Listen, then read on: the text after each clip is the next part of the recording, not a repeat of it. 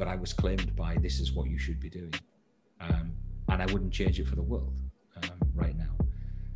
And it's difficult for some people to hear me say some things, because I often say I wouldn't change anything that I went through either. Ladies and gentlemen, welcome back to season 3 of Invest in Yourself, the Digital Entrepreneur Podcast. I'm, of course, Phil Better, and this season is presented to you by Unicorn Incubator. Unicorn is the largest rural incubator accelerator of its kind in the world, located in southwestern France, Sola. Its mission is to give entrepreneurs and their families their lives back while helping them build game-changing technology startups.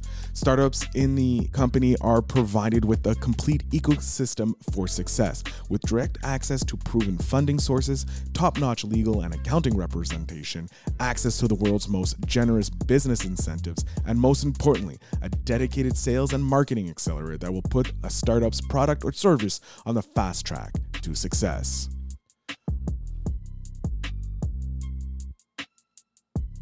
Welcome back to Invest in Yourself, the Digital Entrepreneur Podcast. I'm, of course, your host with most, Phil Better, and today we're investing in Dean Fox, the code-cracking coach. Dean is an entrepreneurial coach who has helped hundreds of fellow entrepreneurs and business owners achieve their goals in only 45 days. We get to talking about his journey from being a national sales manager, owner of a multi-six-figure property business, to the car crash that changed his life, and to where he's going now. This is an amazing conversation that I have. I'm so happy I had a chance to talk with Dean. Here's a little bit more about him. In 2007, Dean had been a national sales manager for a major company and built a multi-six-figure property business. But just a few years later, he lost the business, was bankrupt, almost killed in a car accident, and contemplating suicide. By immersing himself in personal development over the last decade, Dean is now a leading international mind performance coach, trainer, consultant, and speaker. Dean uses his own personal experience and the unique Crack the Code program to help entrepreneurs and business owners end procrastination, perfectionism, fear of public speaking, and fear of rejection permanently in 45 days or less, so they can take inspired action to achieve all their goals and dreams. Without further ado, ladies and gentlemen, this is Dean Fox. Dean, welcome to the show. Thank you so much for being a guest. Before we start, do you want to just give your quick elevator pitch about who you are to my audience so that they know who we're listening to today? Yeah, for sure. So it's always a pleasure to be here and share some of my story. So I'm effectively a performance coach and a mindset strategist. So I work with business owners and entrepreneurs. I help them overcome what I believe are the four key issues that most business owners and entrepreneurs face in terms of getting where they want to be, and that's procrastination, perfectionism, fear of public speaking, and fear of rejection. And we have a program that allows them to do that in less than 45 days, working alongside myself. So that's our focus right now in terms of what we do to help people get where they want to be. I love it, because I know fear of public speaking is a lot of people's, and a lot of business owners, they have that fear. And as a podcaster, I don't really, because I'm on a daily basis public speaking. So I've lost that fear many years ago, but I love that you're helping entrepreneurs and business owners crush that fear, because I think it's one that's holding a lot of people back from reaching their full potential and sharing the knowledge they have. Yeah, for sure. And I'm a big believer in that everyone has a story. We all have a story within us, and our story's not for us. The story's for other people. It's designed to help other people.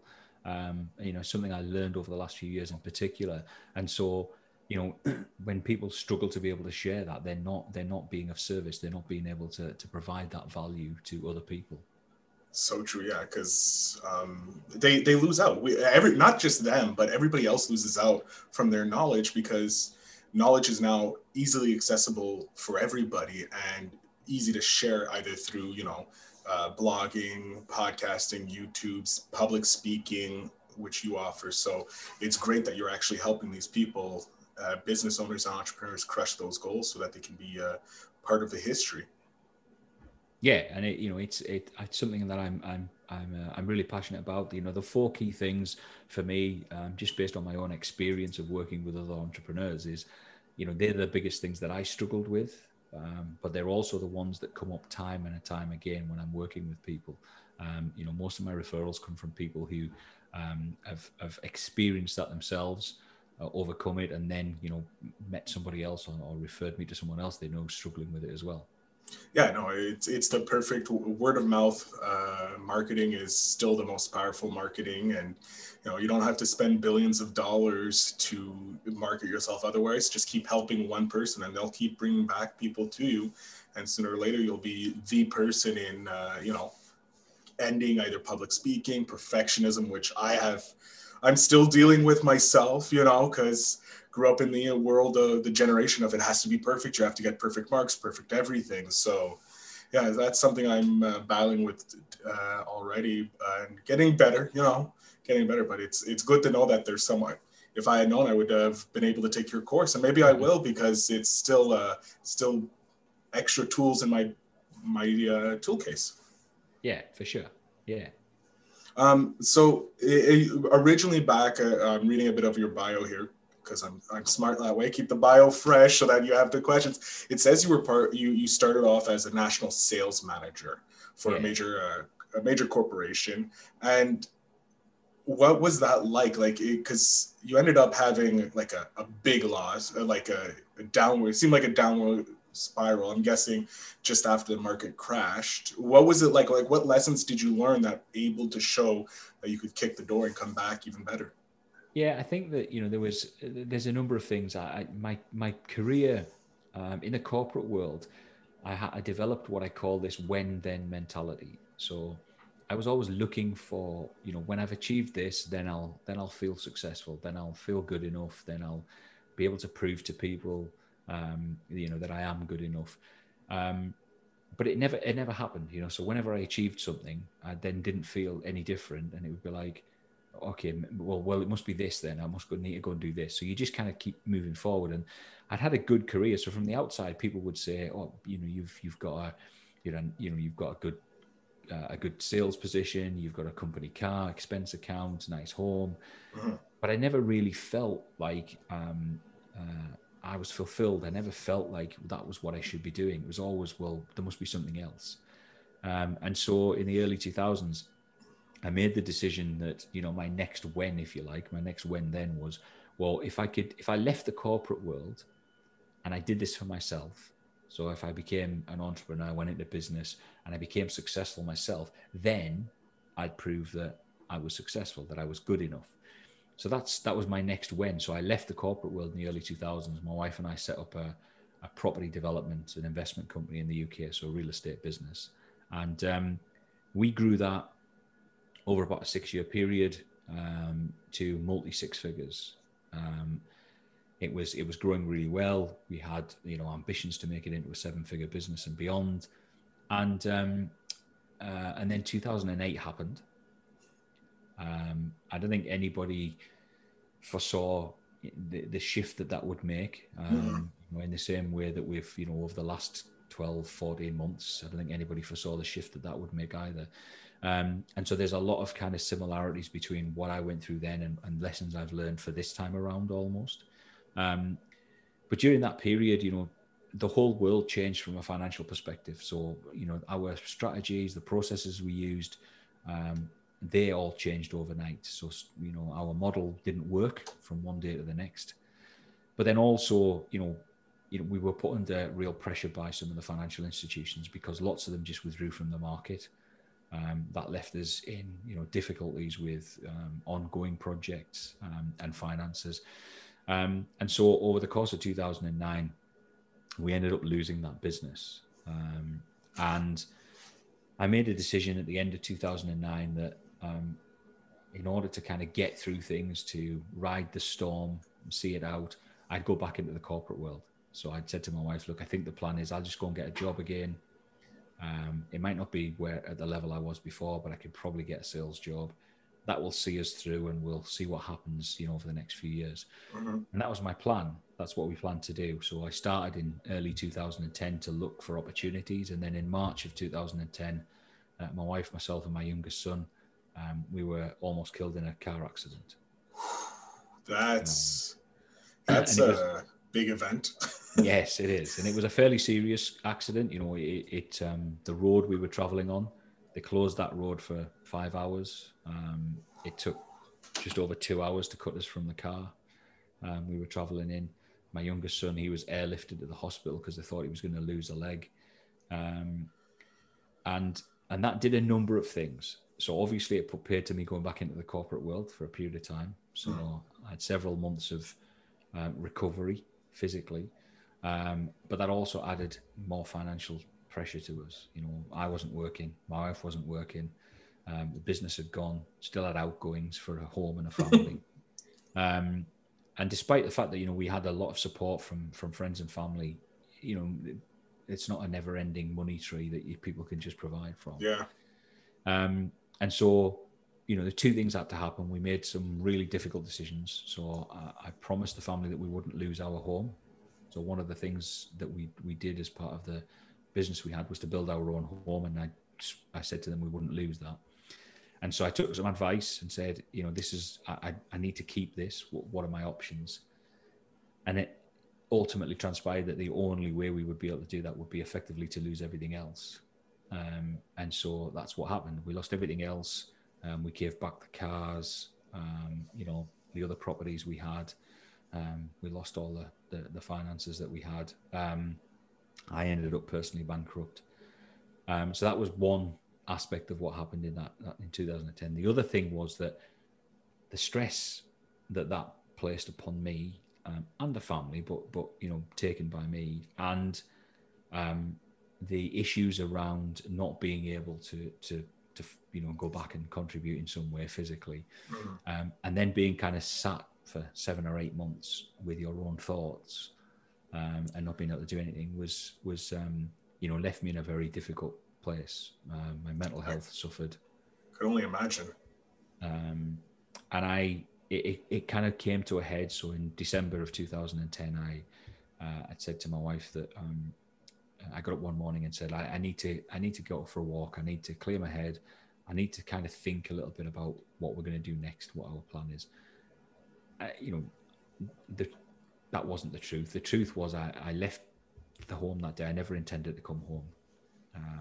I went to some woodland near where we lived, and I'd made a decision I was going to take my own life. But something happened that day. When I was sitting there, when I made the decision that that's what I was going to do, I was just sitting in a clearing in some woodland, and it was almost as if it was a kind of surreal moment, but it was almost as if somebody lifted all of those stresses, worries, and pressures off, if you like, and then said, I'm going to give you a minute to reflect on this without any of that to think about. Because I had this sensation of being really calm and really relaxed and, you know, not under any pressure, very peaceful. And I don't know whether that lasted a few seconds or a few minutes, but ultimately what it did was it led me to ask myself some questions. The biggest one being, you know, I could have died in a car accident 8 months ago, and I didn't. Why was that? Why am I going through all these things right now? What's, you know, what, for what reason? Why am I experiencing these things?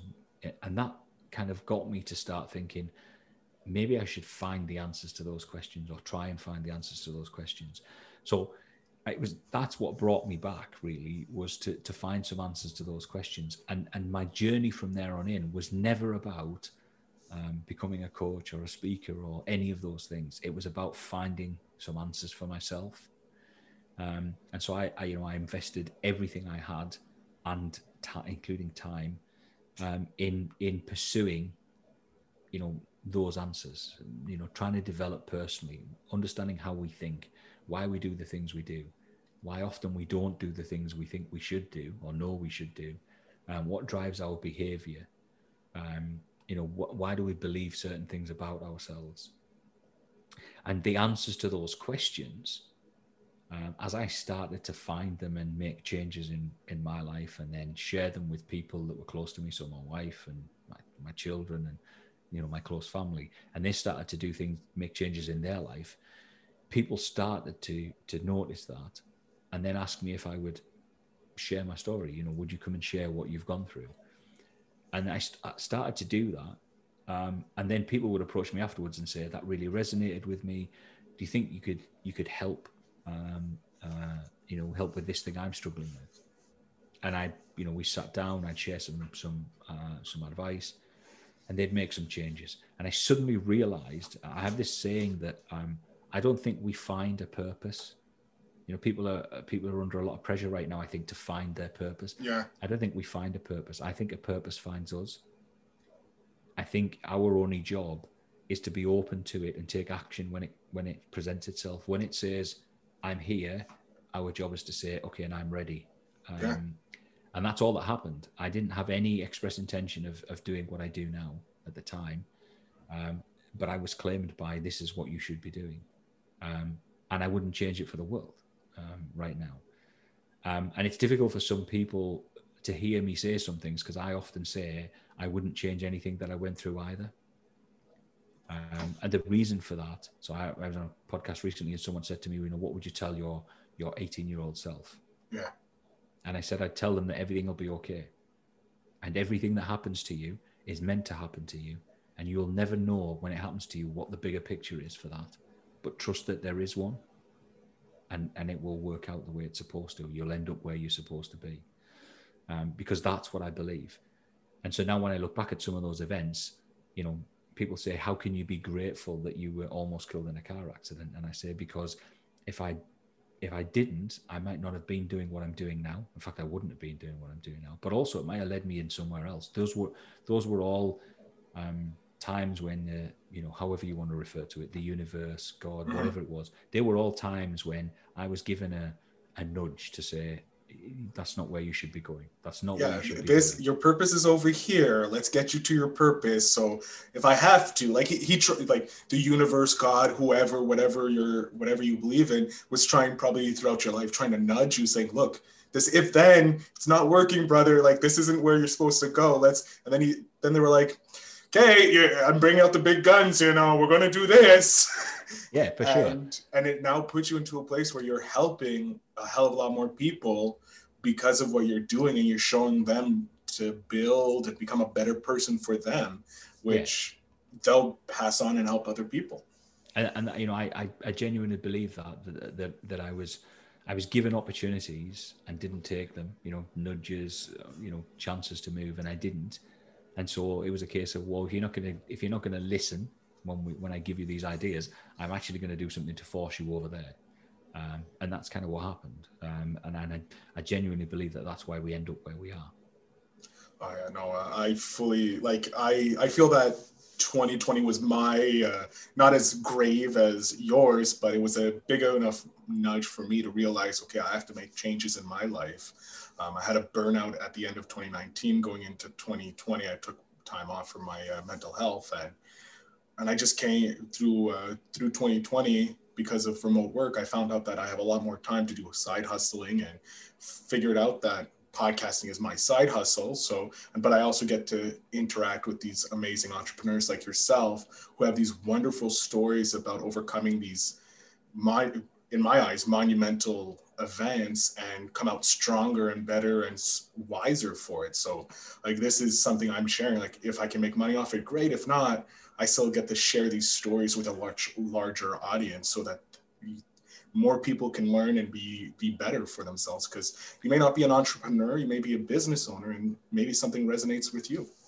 Yeah, for sure. And I often say that, you know, when I'm working with people, people say to me, you know, is there a particular size of company, is there a particular industry, and I say, no, there isn't. There's an individual, and, you know, my job is to find them and help them, in the same way that I was found, if you like.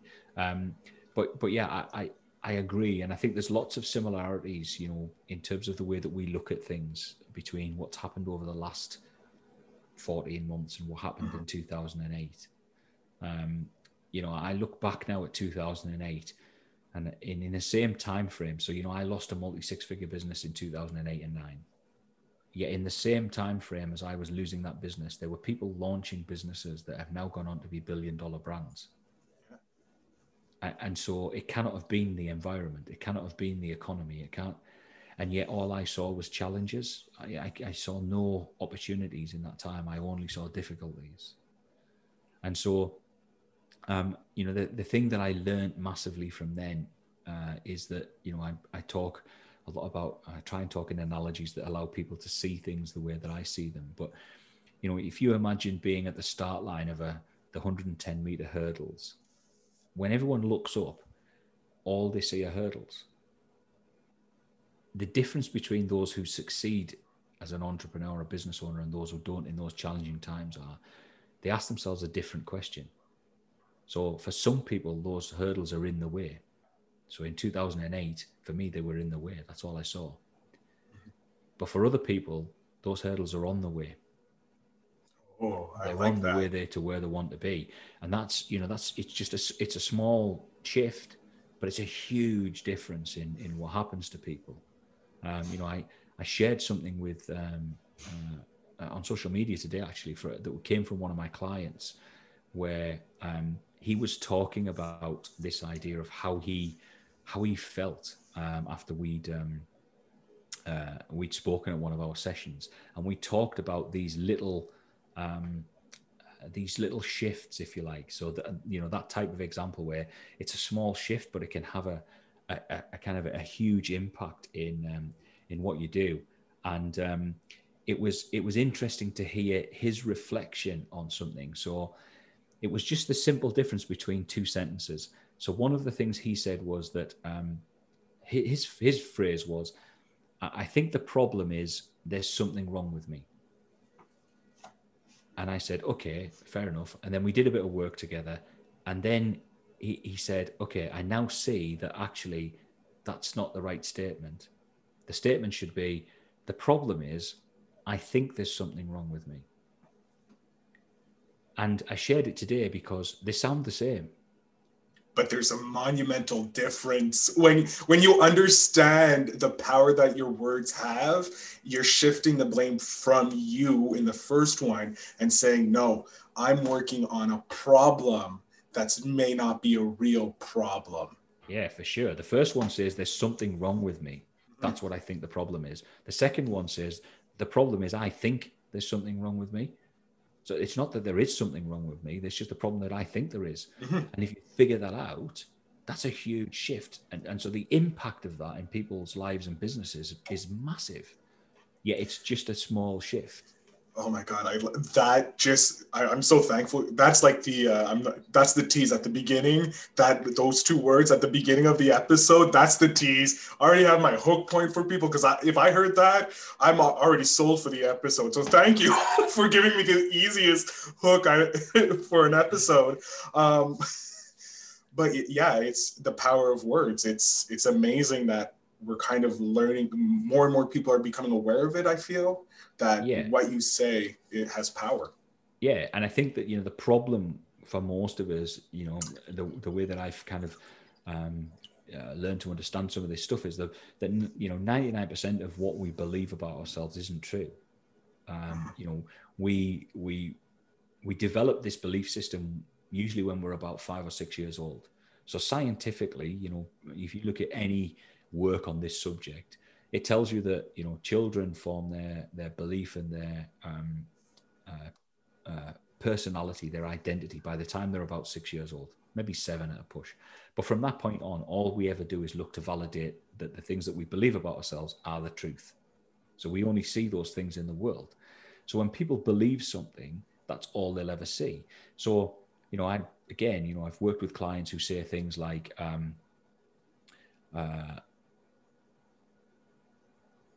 you know, I'm trying to think of a specific phrase, but they see things where, you know, that becomes a problem for them. So, you know, let's take fear of public speaking. Oh yes, that's a big one. So there's beliefs that sit underneath the fear of public speaking, which are aligned with things like, you know, if I make a mistake or fail, I'll be rejected. So that's why that's one of the beliefs that sits under that pattern of behavior. Now, the problem with that is that, you know, I've done this with lots of people, business owners, and I've said to them, can you think of numerous times where you've made a mistake or failed and not been rejected? And after a few moments of thought, they'll say, yes, I can think of times like that. Okay, so it cannot be true that every time you make a mistake or fail, you will be rejected. No, that's not true. Okay, yet you believe that if I make a mistake and fail, I'll be rejected. And so what happens is we have what's called confirmation bias. We ignore everything that disproves the belief and only see the things in our life that prove that to be true. So what we've believed or learned about ourselves as a 5 or 6 or 7-year-old child is driving our behavior, you know, as an adult. And so when I'm working with, you know, a business owner, for example, I often ask them the question, would you take business or life advice from a 5-year-old? Generally, no. I tend to, you know, I love my nephew, but I don't think he's experienced enough, you know, in the world. Yet the problem is that's what we're doing on a daily basis. Every one of us takes business and life advice from our 5-year-old self. The things that we believed back then are what are driving our behaviors right now. And that's what's giving us our results. I wasn't expecting a whole like woke moment here. That's wow. Like obviously doing self-improvement and understanding and learning about myself and where I my purpose is. I intrinsically figured that out, but I've never had it put into words like you just did. And that's just like a heavy hit. Yeah. And when you know, I often say that you can, you know, there's ways of knowing things. And often I hear people say they you know, they agree with me, or, you know, I'll be working with a client and they'll say, yes, I understand that, but they're only saying I understand it from an intellectual level. And I often say, you know, I've done it myself. I've read things in books and gone, yeah, that makes sense. I understand that, but never really understood it. And then when you suddenly hear it, somebody say something exactly the same, but in a slightly different way, or even the same words sometimes. And then you suddenly resonates, you suddenly have a deeper understanding of it. And it's like, right, okay, now I get what that means. It's like you need the experience of life to really connect the two things. Like if you read, one of my favorite books is The Art of War. And so there's like, you read it and you're like, oh, okay, this is why business people read it, because it's this amazing like strategy, but rereading it over time, every couple of years, new lessons pop out to you and you connect with it and you're like, I did that. You end up creating the examples in your own life so that it makes a better connection for you. Yeah. So I talk about these three things that, you know, the first way of knowing something is cognitively. So intellectually, we know something. The second way is to experience it. So we've got an experiential understanding. The third way, though, is to create or distinguish it for yourself. And when you get to that level, it's like, okay, that makes perfect sense now. Not just because I understand it here and I've experienced it on occasion, but now I've created examples for myself where I know that that's what that means. You know, that takes it to a whole new level. You know, one of the books I started to read, so in fact, the day I came back from my walk that day, I picked a book up from the bookshelf, which was Think and Grow Rich. Yeah, it's an amazing book. Yeah, well, I'd read that book about 4 or 5 times before that day. You know, that's a good example of never really kind of getting it or understanding it or implementing it or anything like that. Yet from that day, I mean, I've got several copies of it, but I read it every day. I've been reading it every day since 2010, because that every time I read it, I see something else because of my experience, something else. I create something else for me out of that book that then strengthens, okay, now I understand what they mean. Now I understand how that applies to life or how it applies to business. And the more you experience those things, the deeper your understanding becomes. And I talk a lot about this idea that I don't ever, you know, clients say to me, you know, I've worked with you. The client I just mentioned today, his last message to me was, you know, you've changed my life. And my answer to that is, I don't change anybody's life. First of all, I don't do anything. You do all the work. That's the first thing. But the second thing is, I don't believe that we change through personal development. I believe that we reveal. So we reveal who we truly are through personal development. We don't change ourselves.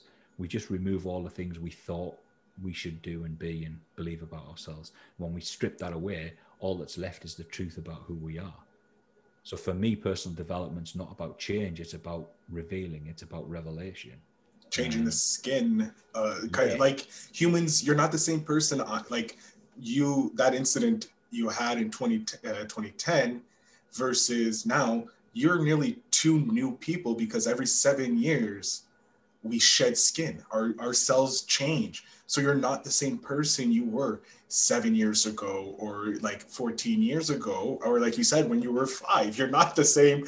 Biologically, you're a completely different person with new experiences. So it's true what you're saying. Like, you're just helping them, you know, you're the gardener, you're helping prune the little things by giving them the tools they need to fully come out and show who they are. Yeah, absolutely. And I believe that when you get to that stage and you're able to, your passion or your purpose finds you, and you're able to stand in that space, if you like, and be okay with it, and be comfortable with it, and shine your light, that's when things change. When you become, that's when you can serve others. And it's that, you know, Jim Rohn says, service to many leads to greatness. And that's, for me, that's what it's about, you know. I talk a lot about, you know, in my early days in coaching, even when I first started to realize, okay, this is what I want to do, I did what everyone else does in business. You know, I had to make a living. So I went out to try and find clients and build a business. But I heard something by somebody else. And there's two quotes that have massively resonated with me over the years. One was by Denzel Washington, mm-hmm. who said, "Don't aspire to make a living. Aspire to make a difference." And it's on my office wall. It's like, it's the thing that I kind of almost live my life by, this idea that, you know, making a difference is what drives me, not making a living. Making a living comes from me making a difference. If you're making a difference, the money will come and support you, and that's all that matters. Yeah. And the bigger the difference I make, the more the money will come. That's the way it works. So that's the first one. And the second one was this idea that I'd heard from several people, but really resonated from a coach of mine. And he said that, you know, when you consider a lighthouse doesn't run all around the island trying to find ships to save. It just stands there and shines its light, and it attracts the ships that need it. And I was like, again, you know, you hear things and it's like, okay, I now get that. Yeah. I don't need to be chasing all over the place looking for clients. I need to stand and shine on what I do, and people will find me because they'll be looking. It works.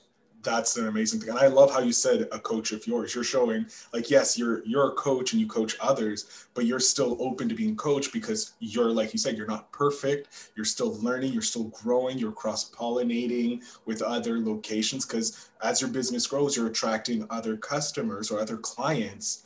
And maybe you don't know fully about their business, but together they're mentoring you as you mentor them in getting their business in order. So now you have this template, if you will. So if ever you have another client similar to him or that person, you can help them because you already have it there to help. And, you know, I talk about this whole idea that, you know, we're part of this, this journey, our own personal journey, which has different phases of it. And at different phases, you will need different support. You'll need different people to help. That's not to say that you outgrow someone, or it's just you need somebody different at that point in your journey. And so I continue to evolve and develop and grow, and therefore I'm continually looking for the right people to be able to support that growth. And if I want to learn something, I'll seek somebody out who I believe has what I'm looking for, and I'll be able to learn from them. Yeah. And I think that's true, or should be true, I think, whether you're in the coaching space or whether you're just in business. You know, collaboration and connecting with people. You know, I learn something every day. If there's a day goes by, or I ever get to a day where I say, okay, I'm done, I know everything, then, you know, I'll know that's, you know, the biggest mistake I could ever make. Yeah. Yeah.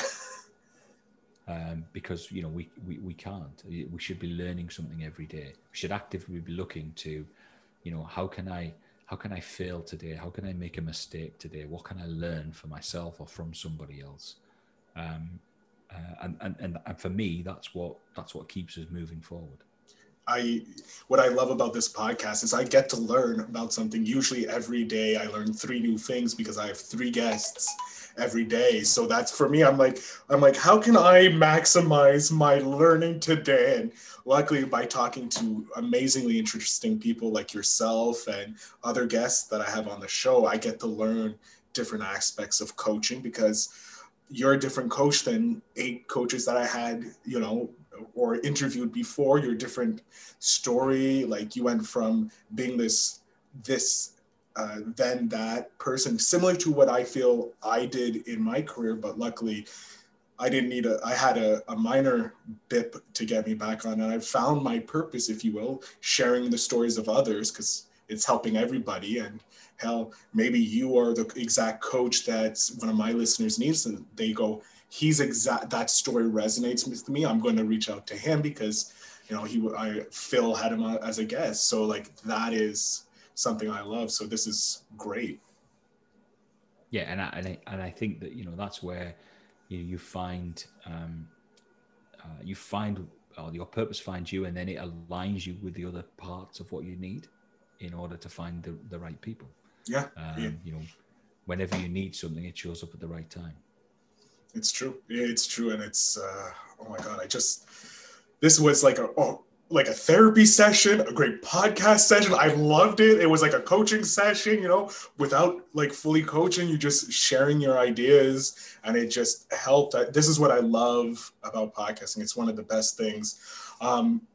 So what's next for you and your coaching? Like, what are you what's something you're excited to? Once COVID, let's say 2021, everything's done, vaccinated, the world's great. What's your next thing? Like, what is the then, if you will, of your old statement? Because you already have your happiness. Like, what's next? Yeah. So we one of the things I spent the last probably 6 or 7 months of lockdown working on, I've spent probably 2 to 3 years doing it, but I really focused over the last kind of 6 months, was that a large proportion of my work is delivered face-to-face, one-to-one.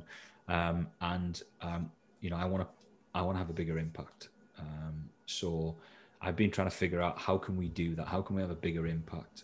Can we work with more people? But there's only me, so we've got limited time. And I always stayed away from doing or having an online program, an online version of what we did, because I always felt it would be too impersonal, and what I did was quite personal. But we piloted some things last year where I kind of so basically this. So about 80% or 90% of my clients prior to COVID were delivered virtually. Most of my clients are based in either the US or Europe. I've got some in the UK. And so most of my client work is done like this. And so after a period of time, a number of clients were saying, could you record the session, and can you send me a copy of it afterwards so that I can go back in and use it? And I was like, yeah.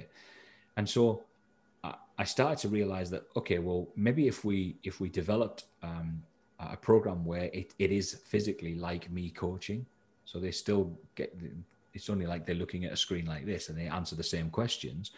All right, they've got to do the work and they've got to answer the questions. But if we did that, and then we give them a platform for them to be able to query things if they didn't understand something, could we get a similar result? And so we piloted that a bit last year, and that's kind of our next project. So we're launching the first full version of that in April. Which will be a hybrid program, which will be an online version that allows us to reach more people without allowing me to, or requiring my input on a one-to-one basis. And the second thing is that in order to reach people and share some of that message, and for people to find out about it, I used to run most of my methods of client attraction were through speaking, or either on, you know, events that I ran, or other people's stages, or podcasts and things like this. But all of the events that I used to run face-to-face have had to stop. And so we spent a bit of time testing some of those events as well. So I've run one-day events, some 2-day events. We've tested various bits and pieces, and then we've kind of chopped bits out and put things in to try and get an event that we think fits with people. So over the last 4 months now, since we started testing it, we've been running a 3.5 hour half-day masterclass once a month on the last weekend of every month, just to allow more people to get access to it. We provide some good content in there, actionable stuff that people can use and take away. But it also gives me an opportunity to interact with them, and they can find out a little bit more about the program that we're launching. So that's kind of really exciting for us. That's a next phase for us, is in terms of being able to have a bigger impact and make a bigger difference with more people across the world.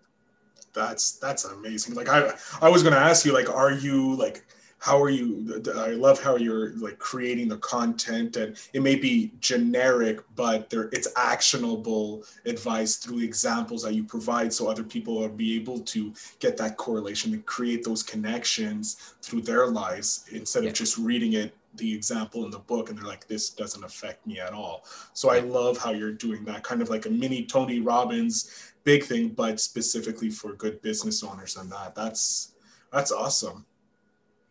So yeah, we're excited to launch that. You know, people can find out about that at my website, or they can reach out to us through social media. We're on all the main channels.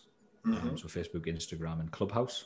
I love Clubhouse. Clubhouse is great. I'm going to start following you. I forgot that you were on Clubhouse. So yeah, looking forward to connect on that. So Dean, I want to thank you so much. We're coming up to the end of the episode.